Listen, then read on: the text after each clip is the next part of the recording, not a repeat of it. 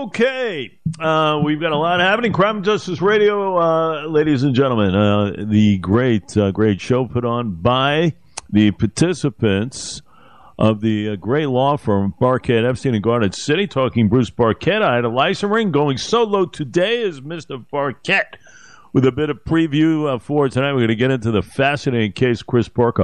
Uh, but he does join us alone today. Mr. Barket, how are you, sir?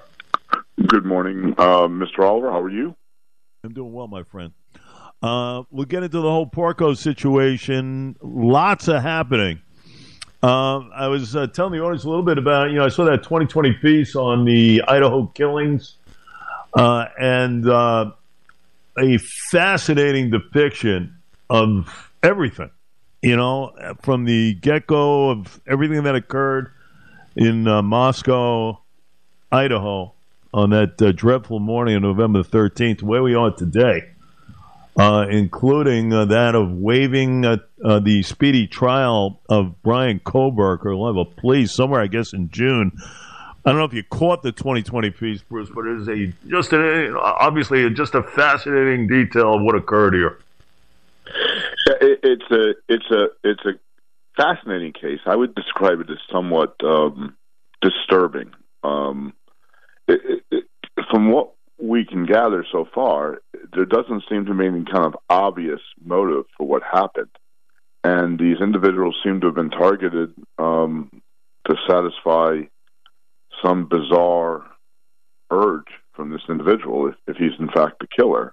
Um, we'll wait and see. But the the, the whole tone and feel of this case is um, disturbing because of its randomness, because of its viciousness, because of the number of people that were killed, um, because of its setting. You know, we we all have you know gone away to college or have kids that are going to go away to college, and the, the horror of it is is really immense.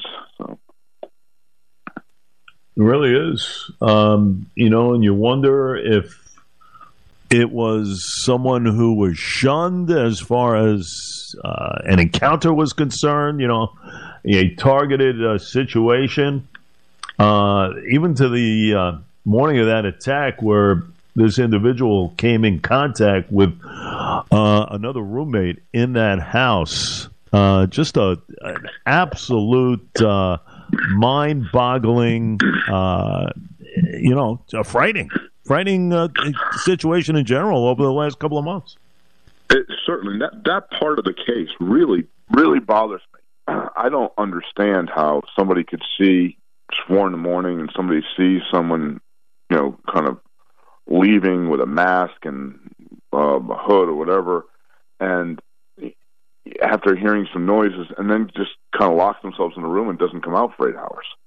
I mean, after the person leaves, how do you not call your friends, text your friends, go check on your on your roommates, just to say who the hell was the creep that just left? Um, uh, that's a disturbing part of this. I, don't, I don't, um, disturbing. It's, uh, I don't get it. That part that does not make any sense to me at all. Even if you take into account that people react differently under different circumstances and uh, that part I think is it just doesn't make any sense whatsoever. Really yeah. No, you're right. Eight hours uh, going by from four in the morning till twelve noon when you know the call came into police.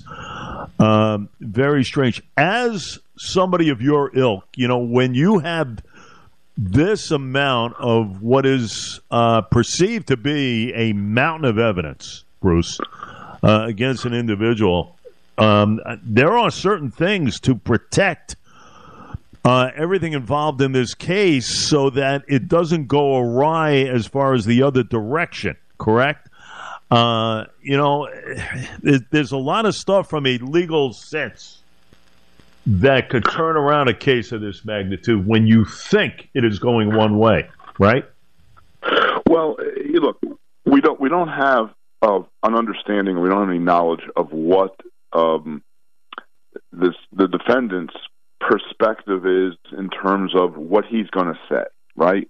So what's he telling his lawyers right now? So if I'm his lawyer, I'm saying to him, look, they have your GPS, uh, your phone in that area at odd hours of the night over a long period of time. dozen or so incidents. What were you doing there? What were you doing there? Right? I just like to drive around at night. Uh, there's a really cool spot to hang. I, I mean, I don't know whatever he says, right? So we don't know what that is. At what were you, where were you going that night? Phone off. All those, all those questions concerning um, his movement, it, and we just don't know, and we'll we'll see. So if I'm his lawyer, after I get those answers, I try to corroborate what he's saying, and we also try to explain away the individual circumstances. Uh, circumstantial evidence cases are difficult to defend, much more difficult to defend than direct evidence. If you have an eyewitness that says, you know, your client did it, you can attack the eyewitness's uh, credibility. You can attack the eyewitness's accuracy. You might be certain this person did it, but you're not. You, you might be wrong.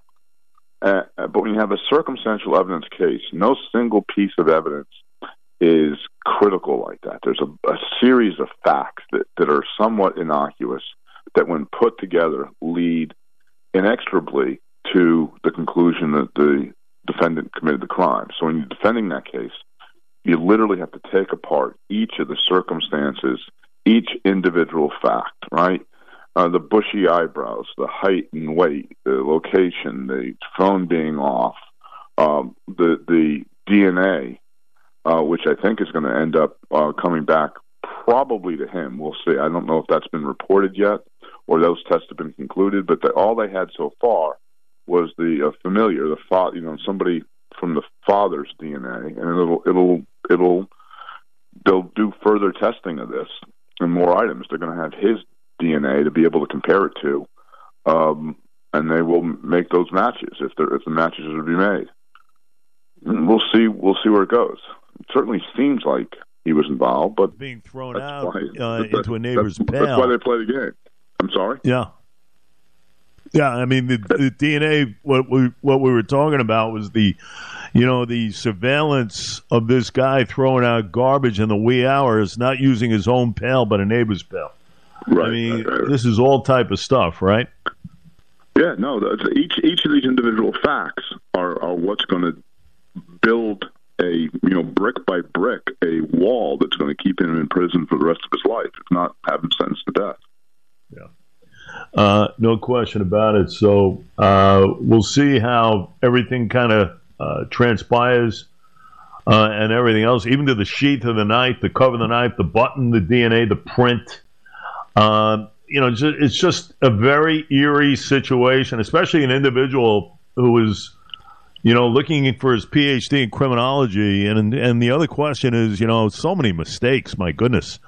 Um, but when you have somebody of this nature, from a mental standpoint, you know, how could anything make sense? You know, in essence. But you know, that's the other fact. That's the other thing too to think about. Uh, well, once you've established that an individual committed the crime, then who, why he did it, it becomes uh, an object of curiosity, but not necessity for the prosecution to prove. Yeah, and that's what it's all about too. I guess the other uh, case at this point in time is what's happening in the state of Massachusetts. Uh, Bruce Barket and his Walsh case, which is another, you know, just another crazy case regarding uh, Brian Walsh. You know, the latest thing where, you know, you had this wrinkled sheet of white paper covered in at least a dozen handwritten notes. Uh, really kind of heaping praise on Brian Walsh, including from at least one participant, some sort of a life coaching group that he attended at the family's home in Cohasset, Massachusetts. I mean, this is a very, very strange case uh, over this uh, individual and his wife uh, who has gone missing and everything else, culminated with the processing of this guy over the last couple of days. But this is another strange one that has captured the country. Well, as well as you know, understand understandably, and this rings a little bit of a bell with our firm. We represented an individual a few years ago who was accused of killing his wife. His wife disappeared um, and was never found again. To this day, hasn't been found, and he was prosecuted for that. Ultimately, he was exonerated. Um, so it, it's similar to that case similar to the case in Connecticut, if you recall from a few years ago. Um, a wife disappeared. She still hasn't been found. The husband or estranged husband was charged and ended up killing himself. Um, so the, his girlfriend or fiance is still facing trial. Now we have this case in Massachusetts where the individual, the woman, has disappeared, and it certainly doesn't seem like um, she just went on a on a long extended vacation. Unfortunately, uh, the the circumstances of this there's blood in the house, blood on a, a knife or a saw. Uh, he he's on a GPS tracking device because he's on release from a federal fraud charge and he's not supposed to leave his house. He leaves his house anyway, goes to Home Depot and buys $400 worth of cleaning supplies. There's Google searches uh, indicating he was trying to figure out how to dispose of a 115 pound woman, searches on how to dismember an individual. Uh, these are all really, I mean, what are the innocent explanations for that? And those are all, again, circumstantial case. There's no direct proof that he did this. Uh, but each of those facts taken together uh, tend to lead to a um, a conclusion that, that, he was involved in her her murder. Um, it's a interesting case because we don't know what happened to her. We don't know exactly where or how she was killed or how what he did with her, and we'll see. My guess in that case, we can kind of put a little pin in this is he'll admit uh, at some point having killed her and claim that it was the it wasn't an intentional murder, that it was some kind of accident, and that he panicked and then went about trying to dispose of her body. That's a, I think that's what we'll be left with that in that particular instance. But we'll have to wait and see, as, as with many of these cases. No question. No question. Bruce Barket with us. Crime and Justice Radio, uh, ladies and gentlemen, is a great show every Monday night at 6. Now, tonight, uh, with Bruce and Aida Leisenring, uh, will discuss the Chris Porco case uh, from Albany. And I was reading, Bruce, you were telling me your office actually filed a motion to vacate the conviction, which was what, 2004? Very big case, folks, uh, in the capital region in Albany. This was a guy who was convicted uh, of second degree murder, second degree attempted murder, only connection with the murder of his father, Peter. Uh, so a a tremendous case from way back. Uh, a very interesting case, Bruce, on this thing. Uh, it, it, it, it is, and I, Aida is going to be on the show tonight, although she couldn't make the call in this morning. Yeah. Um, and we're going to talk to Danielle Muscatello, who is the att- lead attorney in, in this case now. Um, this Peter uh, Porco was a law clerk in the third department uh, appellate division and a very well respected and well liked lawyer. Uh, this is, from what we can gather, the biggest case in the capital region ever. Uh, it gripped the community so big that the venue was changed, and he was actually tried in Orange County, not in Albany. Um, and Danielle, through years of hard work, has uncovered a significant amount of evidence that this person was wrongly convicted. And the, the facts of it are that he, his father was brutally murdered and his mother attacked in the wee hours of uh, morning. And he claims he was in Rochester, not, not in Albany, but in Rochester, the whole time where he was attending college. His mother survived, but has no memory of the event. Hmm.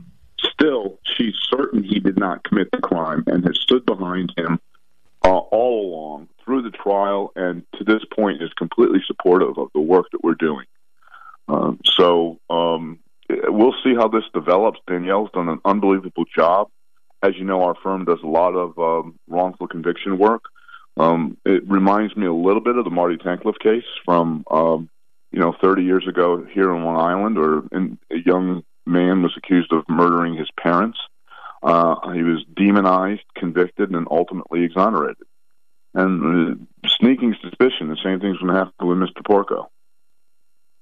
And that was the thing I was thinking of the Tankleff case, um, because when you think well, about Marty, it, yeah, Marty's a lawyer in our office, and he's done some work in this case.